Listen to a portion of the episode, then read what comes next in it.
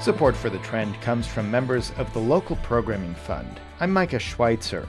Coming up, conversation with the classical fusion group Montana Skies, along with excerpts from their Under the Beams performance in New Harmony. But first, we turn our attention to World Fair Trade Day, which is on Saturday. The recent tragedy at a garment factory in Bangladesh has put a lot of attention on where and how our clothes are made.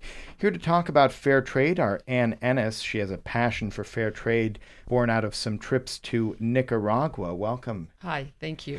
And Ann Ferguson is also here. She's the education coordinator for the Fair Trade Market at Old North United Methodist Church in Evansville. Welcome. Hi, thanks. Ann Ferguson, uh, let's start with you. You just got back a week or so ago from the Fair Trade Federation uh, convention in Raleigh, North Carolina, and uh, that was a national gathering. What was the response there to the building collapse in Bangladesh? How did that factor in? Um, it was on everyone's minds, and people were angry, but it was such a hopeful place because the Fair Trade Federation conference is a place where ev- everyone in the Fair Trade Federation gathers to talk and discuss and help each other.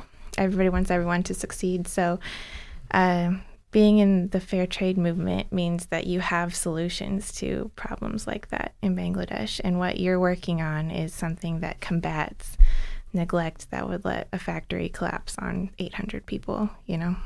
But, Ann Ennis, we also see through this tragedy that we have so little control over many of the goods that we buy. Um, you know, just I think single digit percentage of clothes actually made in the US that we buy.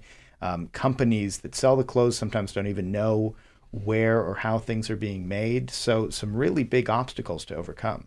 Yes, when I was in Nicaragua in 2001 and a few other trips in the, uh, shortly after that, I started having my eyes opened to what was going on in these sweatshops uh, that that are located all over South and Central America, and then also all over many parts of Asia and uh, uh, the lack of any safety, the lack of in, of even bathroom facilities, the the uh, long work days, the lack of pay. I mean, it's notorious, you know, that people are getting maybe 80 cents a day for 10 hour days and they're working six, seven days a week. If they complain about anything, they lose their jobs what we find in this country when you come back is that is so far away from the mind of the person who is shopping in a retail store that uh, it's really hard to get people connected to to what those what those issues are.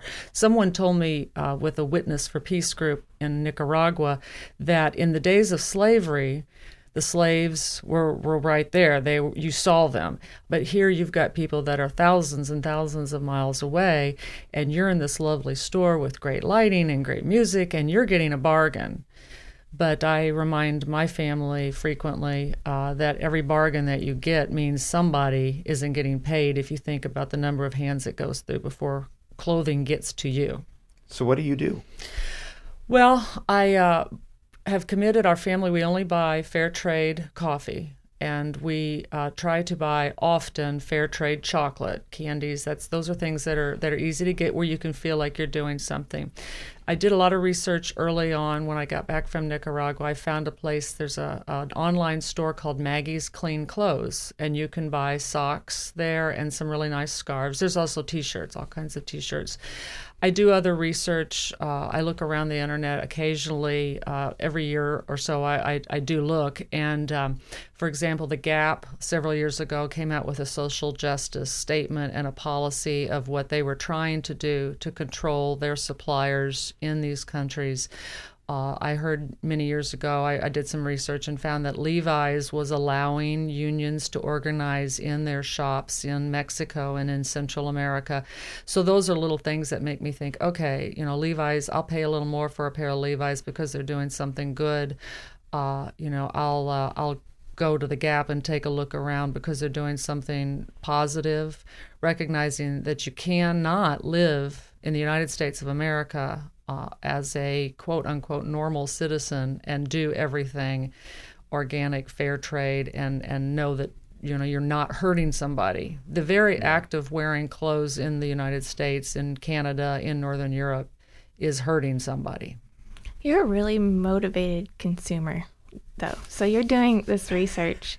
I think I think people need to remember that there are places like the Fair Trade Market, like the River City Co-op, Alberts, with people who know about Mm-hmm. this stuff, and you can use them as resources because they know about it. They want to share it. So those are some of the resources that, that you could turn to because it seems like fair trade runs into this issue of supply and demand where you simply don't have the volume that's needed to meet all of our needs. That's true. I did a little research as the education coordinator. I went around to the grocery stores on the north side and looked for fair trade coffee. And I was just looking at coffee. But there are other commodities that are sold through regular grocery stores. You just got to keep your eyes open and be aware of what the labels look like. And if you need help figuring out the labeling system, we can supply you with that information. And some of those labels are like equal exchange, which is sort of a red and white label, or the, or the, the uh, fair trade certified, which has two interlocking hands, Mm-hmm. black and white. And the Fair Trade International mark, which is green and black. Mhm. And the labels don't necessarily, they're not the end of the world when it comes to fair trade, but they can be very useful tools to help guide your purchasing. Do they guarantee anything? yeah, each each system has their own way of certifying, and they all follow the fair trade general fair trade principles, which prevent child labor, promote environmental sustainability, um, promote transparency and accountability, all all those kinds of things. Um, so, yes, they do. And but I I'm reluctant to say each one is the same because there are variations on So the, they're the different principles. systems. Yeah. So when and when you see one of these labels Ann Ennis, um, the other thing you'll see nearby is is the price, and it's higher than items that don't have that label. So uh, where is that extra money going? Well, it's going to the uh, worker in the cooperative, or the worker in the garment factory, or the worker in the uh, spinning factory that, that are making these fair trade certified products. Uh, it all comes down to if if you we all would pay a little bit more. And I've been told by Witness for Peace experts who are on the ground in Nicaragua, and this was in the mid like 2004 or 5. I was doing some communication with them. 10 cents more for something that costs $5 can be enough when you look at an international market to provide a living wage to a family in, in many of these countries. Uh, so it's it's not exorbitantly expensive, but you you know you do have to pay a little bit more. But to sleep in good conscience sometimes, uh, I, I think that's worth it. Uh, you, you know you can make a donation to a charity, and that's a, that's a great thing. But when you buy your coffee, you're making an investment in you know changing the world in a little bit of uh, of a manner and so it's you know it, it's minimal to make sure that you're you don't have to feel guilty about everything you do uh, in order to live a upper middle class or a middle class life in this country Ann Ferguson, we've heard a lot about coffee now, um, and I know you sell coffee, as we mentioned at the uh, at the fair trade market. Um, is that one of the gateway? Uh, I hesitate to say drugs, but maybe in coffee that's the right term. But is that a, a good way into getting involved in fair trade? What Yes. what are other entry points? Getting involved in fair trade or just buying, buying fair it, trade? yeah. It's a really easy way to buy fair trade, and it's one of the largest. I think it is the largest fair trade commodity worldwide. Um, most purchased, most money involved in there. Food in general is the gateway. Uh, the UK, I think, many of the grocery stores only sell fair trade bananas. Um, so those have the largest supply chains. Food, like food commodities, have the largest supply chains and have the most presence. Chocolate is a big one. And a lot of people are becoming more familiar with fair trade coffee, fair trade chocolate, um, tea, fair trade tea, for sure. One thing that I've seen over the last several years, there's a lot of universities that have had uh, student led efforts to buy only uh, fair trade certified clothing, cotton clothing, and uh, to make sure that the factories and the suppliers for their university emblazoned, you know, the logos and the merchandise for the university mm-hmm. are fair trade certified. I don't know if any of the local universities have done that but uh, you know some student groups in, in ways like that can make a big difference because there's an uh, entire national initiative mm-hmm. called fair trade campaigns and as part of that you can start a student group and push to make your university a fair trade university mm-hmm. is all of this just a drop in the bucket well there's the saying uh, of the uh, the kid that's walking on the beach and he's throwing up there's all the starfish that have washed up on the beach and he's picking up the starfish and flinging them back in the ocean. And some other older man comes and tells him what are you doing? And he said i'm saving the starfish. And the man says well look at all these starfish. The, the water's going out. You can't begin to save all of them. And the child looks at the man and looks at the starfish and he says well i'm saving this one. And uh, uh, I was raised in a, a church group and a, and a family where you know just because you can't do everything doesn't mean you don't do something and if uh, if I can go to a fair trade market and I can pick up my staples, that that's what I do. Uh, I buy my staple, you know, shelf stable goods at fair trade, and I buy my coffee. And if I can look up and occasionally try to make sure that even if I'm paying more for a pair of jeans or a pair of socks or a t-shirt, that it's not being made by a slave.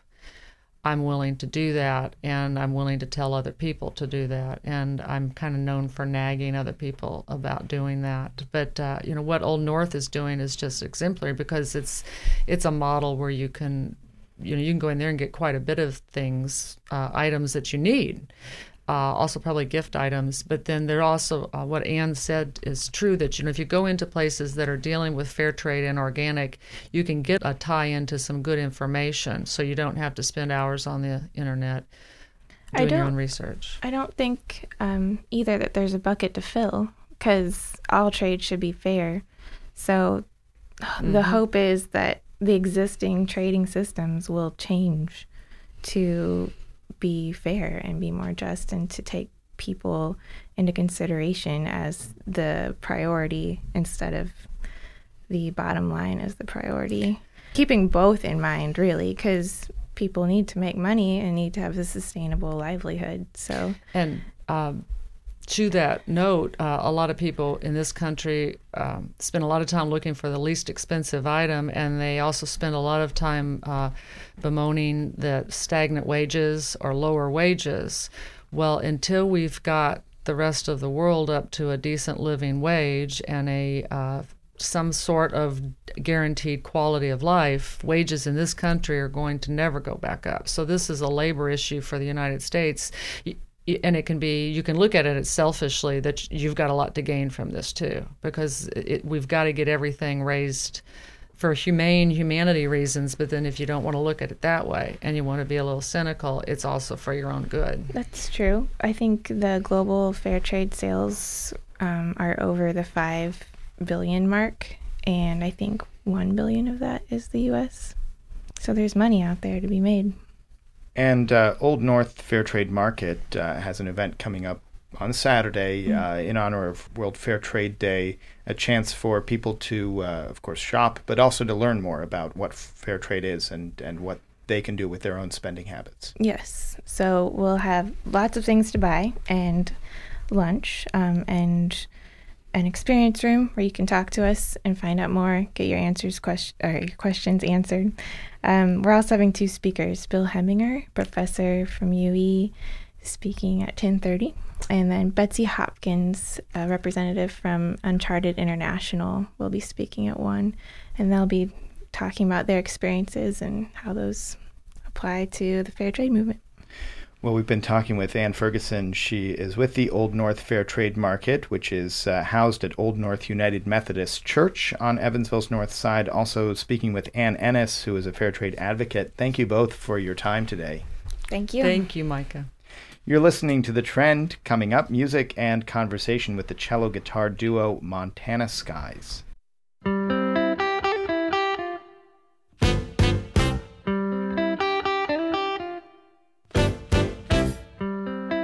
Support for WNIN comes from Tin Man Brewing Company, announcing their locally brewed beer varieties in cans and on draft are now available in local stores and locations.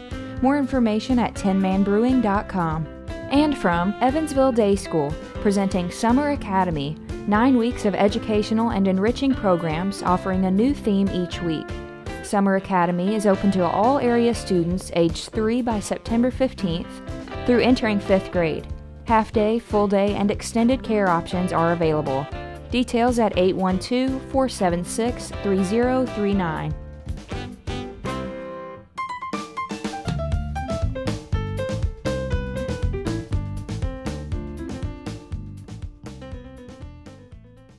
This is The Trend. I'm Micah Schweitzer. Our next guests are musicians who perform what they call classical fusion. We'll hear portions of a performance earlier this year as part of the Under the Beams concert series in New Harmony, Indiana. That's when they also took time to stop by our studio. John and Jen Adams are the cello guitar duo Montana Skies, and you both come from classical backgrounds. You studied, uh, in your case, John, classical guitar, and in your case, Jen, classical cello at the University of Georgia. And I guess uh, you you wanted to play music together, and then discovered that there actually isn't as much repertoire for that pairing of instruments as you had hoped. T- talk a bit about a bit about what happened when you ran out of repertoire. Well, it, it actually occurred pretty quickly because we had gone to the university library to look for music to play together, and we discovered that there was just a very small amount of music uh, for cello and guitar, and much of it was um, 20th century music, and the rest was some arrangements of things like Vivaldi and um, and older classic style music. So I think we discovered that pretty quickly. You know, we we went through what we wanted to play from that and decided that we would um, sort of expand in our own direction. So we started with making our own arrangements and doing original compositions and and expanding outwards from that point. Had you done composition before? No, never. I, I, I think that it, it was um, a little bit of a stall right right away. You know, a stall out a little bit, but it was a blessing because we got to examine what we cared about musically, so that it was, um, you know, kind of forcing us to be um, authentic with our artistic expression and really exploring what kind of things we liked playing as uh, more so than if we were just doing the the just saying music. here's here's the standard Yeah. repertoire. We'll Yeah. just play it because that's. What I mean, I'm sure it would have been awesome if if there was that stuff too, but it's just that it's more personal for us because we've arranged so much of what we play and composed now. Um, we started with arranging first, coming from um, classical. We started with arranging things like The Swan by Saint Saëns, which is cello and usually maybe piano. And so, like, John would transpose and arrange the piano part, that kind of thing. And then it branched out to, hey, what would this sound like? And and and arranging things that weren't classical and composing things. John started with composing, and um, you know, within a short amount of time, he composed the song "Montana Skies" for us, and um, that's our very, really our first original song that we recorded and, and started working on. So, can you define music that you care about? I mean, is there because you play a really broad range of music? I mean, Mm. Vivaldi's still in the mix, but Mhm. so is Pink Floyd Yeah. and, and everything in between. Yeah, that's so an it's- is- interesting is there- question. so, is there a unifying principle? I think if there's a unifying principle, I would say it's almost non-musical, in in the sense that maybe it's more conceptual. I've never put this into words before, but I'll try right now. And that like things like Pink Floyd have this unifying principle, and I think maybe the arts in general of just um, celebrating our human experience and the commonality of that. And if there's anything that I think that Jen and I are trying to do, and you can chime in, Jen, if you feel different, but is uh, to celebrate that in um, our concerts and just kind of take the those two hours or so to um, immerse ourselves into the beauty of what music is and kind of celebrating that common humanity with everybody that shows up and us. And it's kind of a you know just a big party Yeah, I'll go with that. Jen, you mentioned Montana Skies, the, the first piece that you composed together, and, and it's now the name of the group. Yeah, Uh, so that must have some sort of importance to you. absolutely. What does Uh, it symbolize? a lot of things really it's it's so much more than just some sort of um it's not a geographical marker of where we're from like neither of us are born in montana or from montana but we have you know the history of it being the first song and so that's meaningful right there but then um additionally it's you know when we started thinking about what to name our group, it felt right for us because it had this feeling of no boundaries to it, the name itself, the expansiveness Big of the sky, sky. country. Yeah. And for us with the fusion that we're doing with the music and not really having the the boundaries of classical anymore, then we thought that that was was descriptive of what uh, the music is, which is you know uh, an exploration basically. So musical freedom. But then as we've been sharing music and doing concerts, we've really come to feel like there's another element for us, which is that it it really represents a lot about living your life from a place of joy. And for us, um, we have memories and connections and emotional aspects to our name, Montana Skies, which help remind us of coming from that place in our music, but also as people. So that's what it means to us. Here's another original inspired by big spaces in the American West. It's called Canyon Breeze.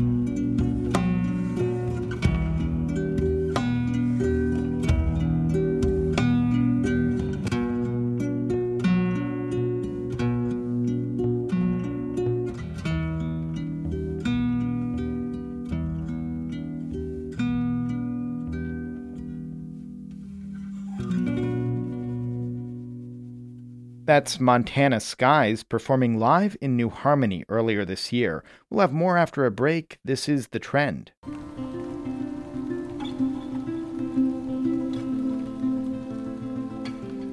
Support for WNIN comes from Morton Solar, a renewable energy solution provider for residential, commercial, governmental, and utility clients wanting to reduce electricity bills and lessen the carbon footprint.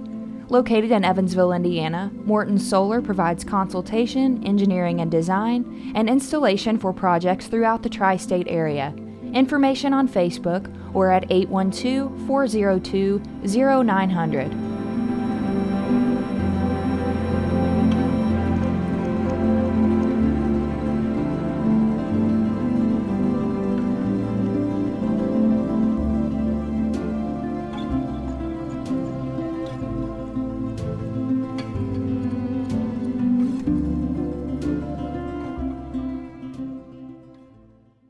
You are listening to The Trend. I'm Micah Schweitzer. We're talking with John and Jen Adams, who form the classical fusion duo Montana Skies, and we're listening to excerpts of a concert recorded in New Harmony earlier this year.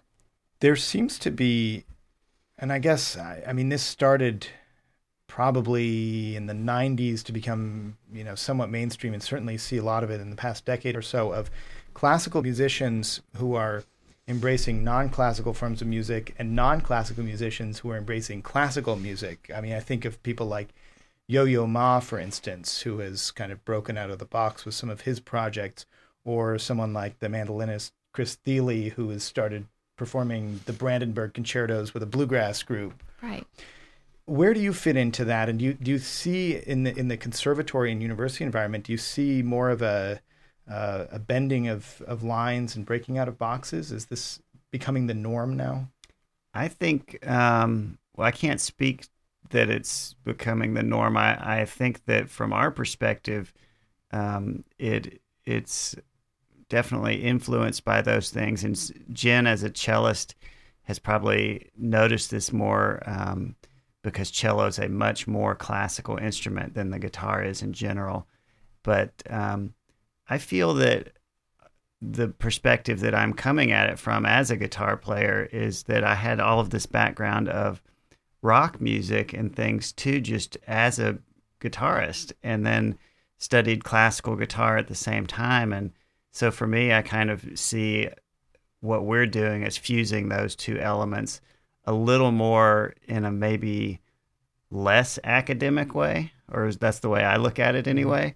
Um, and just kind of using the classical training to help inform, you know, the other aspects of my music, but still just kind of going for it. I agree with you, Micah, that definitely it's uh, like a new frontier in music, especially with instrumental music. More so, in my opinion, instrumental music, in that it's like a new genre that I think 100 years I don't know, 200 years from now, it'll be an actual genre that is taught like the classical just, era of yeah, genres. just like Baroque or classical yeah, or, or I romantic. Think so. Or, yeah. Definitely. Mm. I think it, and I don't know if it's going to be labeled classical fusion like what we call our music, but it's, a, you know, it's a term that could describe a lot of what you were talking about with the different groups going both ways. And that I think it's really exciting to be part of this time in instrumental music because um, there's technology too, which I think is creating a lot of um, the inspiration for us all as musicians because you know we we use technology um, to express ourselves differently than if we were only with our acoustic instruments. So mm-hmm. we have my six string electric cello, which is one thing that's totally different and I can stand with it. And I have two extra strings, so I get to play fiddle things, violin things, cello things, then all the way down to bass things on it. So, you, so the, the four original cello strings yeah, are in the middle, and you exactly. have one lower and one higher. Yeah, like a book, bookends on either side, exactly. And so that's super cool, and that's technology right there, and very innovative, and it allows me to express myself totally different. But then our group has um, you know amplification on both of our acoustic instruments and that gives a whole other feel. And then we use the technology of computers and have um, Ableton Live that we use to create layers to our sound live. So we don't use anything pre recorded. So it still has that feel of like what we were um, trained in as classical musicians, I think. And we, you know, create percussion and do different layers. So it's definitely um, something that I think other performers also are inspired by um, to to do the fusion with you know all these cool instruments and and technology and computers. So definitely. And the cello, as you mentioned, um, for a long time has been pretty narrowly defined by classical music, and mm-hmm. I mm. feel like it might be coming out of its shell a bit when you think of yeah. people like Rushad Eggleston, who's just taken mm-hmm. it in crazy directions, or, mm-hmm. or like Natalie Haas, or mm-hmm. um, you know someone like Mark Summer and what he's done with sort of almost jazz in a in a quartet setting, string traditional string quartet setting with mm-hmm. Turtle Island. Um, who do you draw inspiration from, or do you feel like you're charting your own path here? Oh no, I draw inspiration from lots of people. I love listening to other musicians and especially live.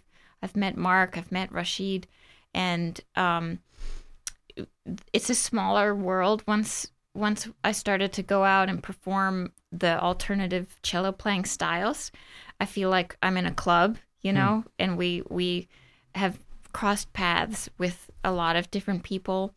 But I agree with you, the cello's totally breaking out of its shell, and I am meeting young cellists, you know, all the time as we travel around, and they're very interested in doing things differently. They may not have tried it yet, but they're very interested in it. And then, um, you know, there's resources for them because now there's people out there doing things that they can learn from and use as their own platform to be inspired. But some of the people that inspire me are um, other instruments, actually, a lot of times. I, I love the players you mentioned, uh, and Yo Yo Ma, too, and all of that um, and then the oldies like Jacqueline du Pré.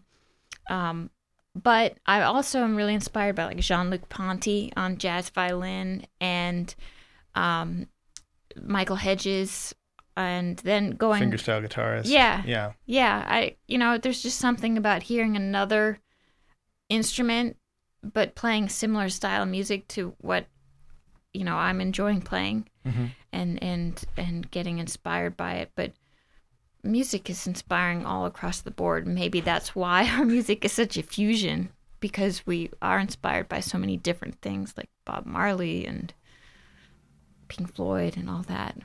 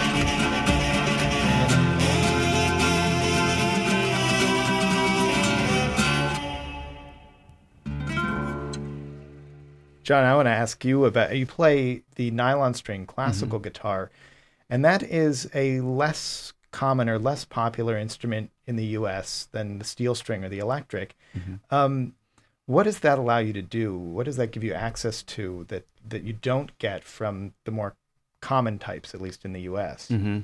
The well, the nylon string is the traditional classical um, instrument, and so I, I have played steel string and electric guitar, but uh, the nylon string I really like because of its versatility, kind of with the actual material of the string. It's made of nylon, so I can vary the tone colors and and um, things like that. It also sets up a little better for me um, with just the finger spacing. And another aspect would be um, sort of using it as a flamenco sort of percussive percussive instrument, which I like to do quite a bit. And the nylon strings really respond to that style of strumming and um, percussive attack.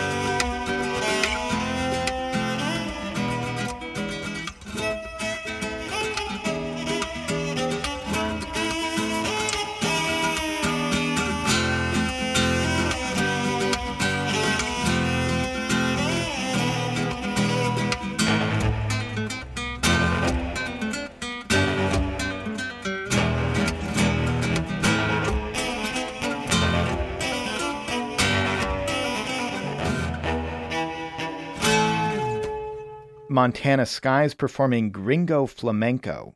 I want to ask you um, about your relationship because you're a husband and wife duo. Mm-hmm. And um, what's it like to play music with someone you're that close to? I don't know what it's like to play with, you know, someone that I'm not that close to. I mean, because, um, I mean, I don't know. I mean, that's kind of a joke because, I mean, we both enjoy playing with other musicians still but neither of us have toured with other groups. Um, we've just been doing doing this, and I've only known this as my relationship with John. Like it's woven in there. You That's know? how you met was, Yeah. was in Mhm. college, Right. studying Yeah. music. Right. I feel like we're, you know, very versatile in our relationship, So that we are, we are bandmates and and um, you know, deep friends and and and husband and wife. Just it depends on sort of what's going on, and I think that that is what allows it to work as well. So it's not very restrictive in our relationship. It's very open and we're both very much supportive of each other exploring their own life path and growth so that um, you know over the years we've gotten to be more um, i think kind to each other as well which is essential.